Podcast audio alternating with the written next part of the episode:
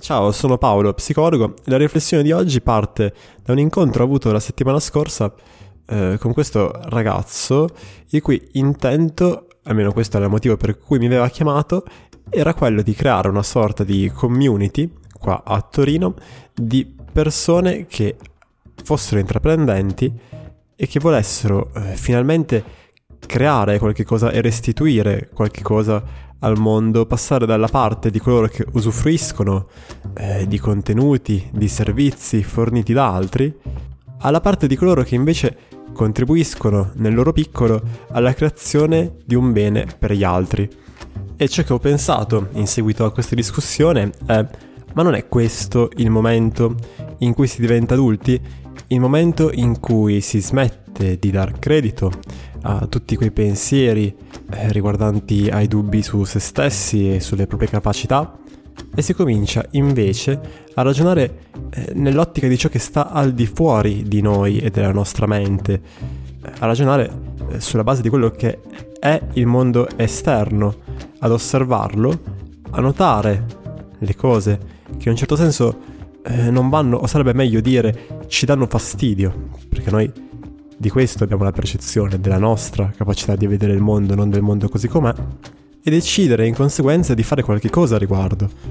Muovere un dito per rendere le cose leggermente migliori rispetto a quello che erano in precedenza. Prendere atto di tutti quei sentimenti eh, di inadeguatezza, di paura di sembrare ridicoli agli occhi degli altri,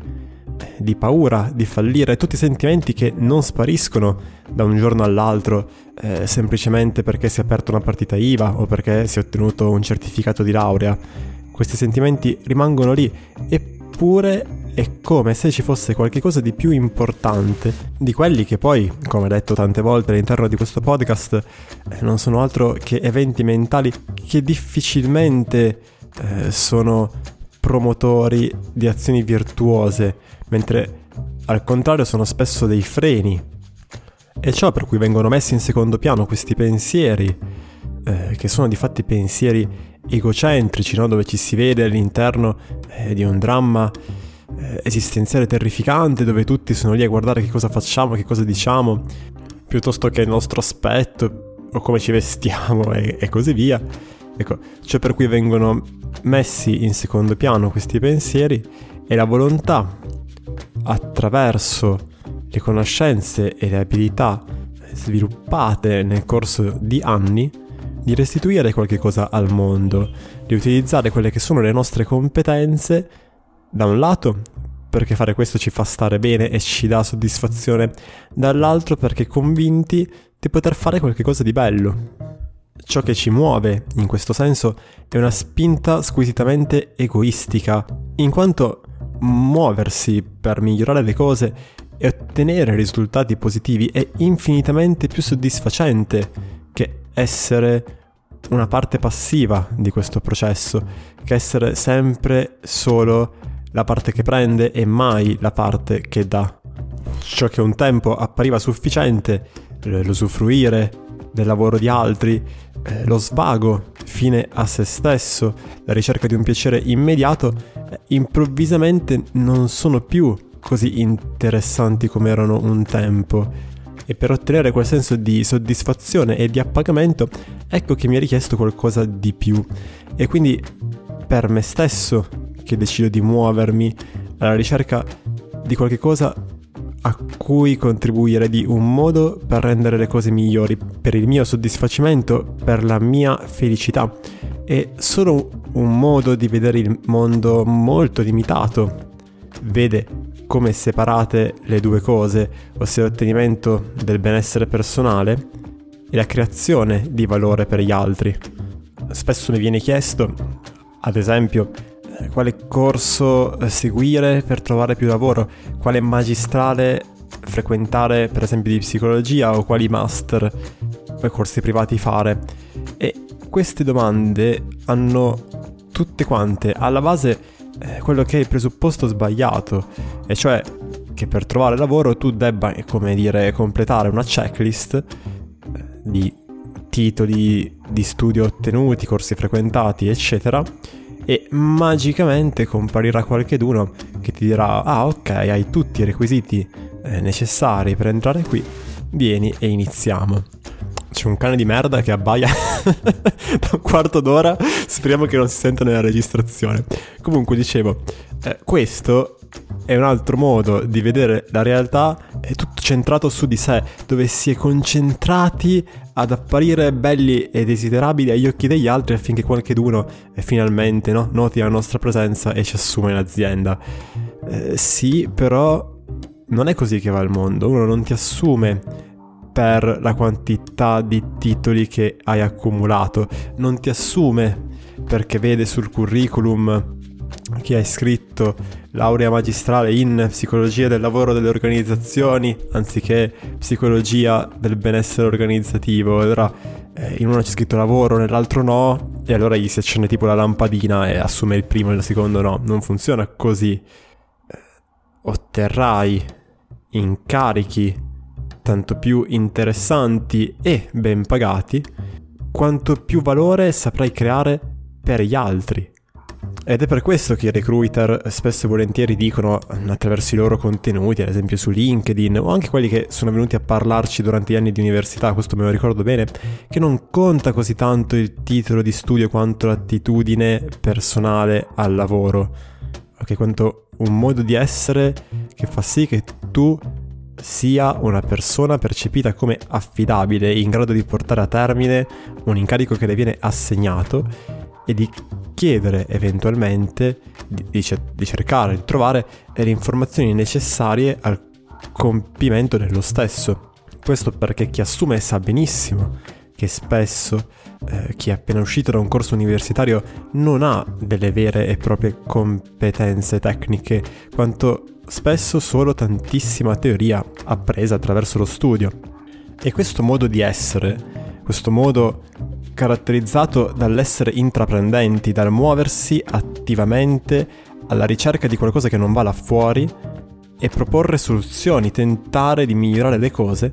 è un atteggiamento che puoi sviluppare al di là della situazione in cui tu ti trovi adesso, al di là delle competenze che effettivamente già hai, eh, dal fatto che ti sei già laureato, dal fatto che hai già molta esperienza lavorativa, dal fatto che eh, il Covid abbia bloccato i tuoi corsi universitari e così via. È un'attitudine che puoi sviluppare nel tuo piccolo fin da ora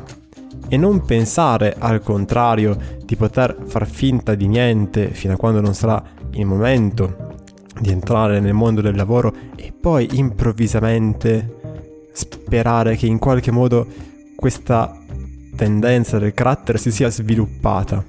Non è così, non puoi correre eh, la maratona, non puoi pensare di fare una gara eh, se prima non ti sei allenato quando non avevi la possibilità.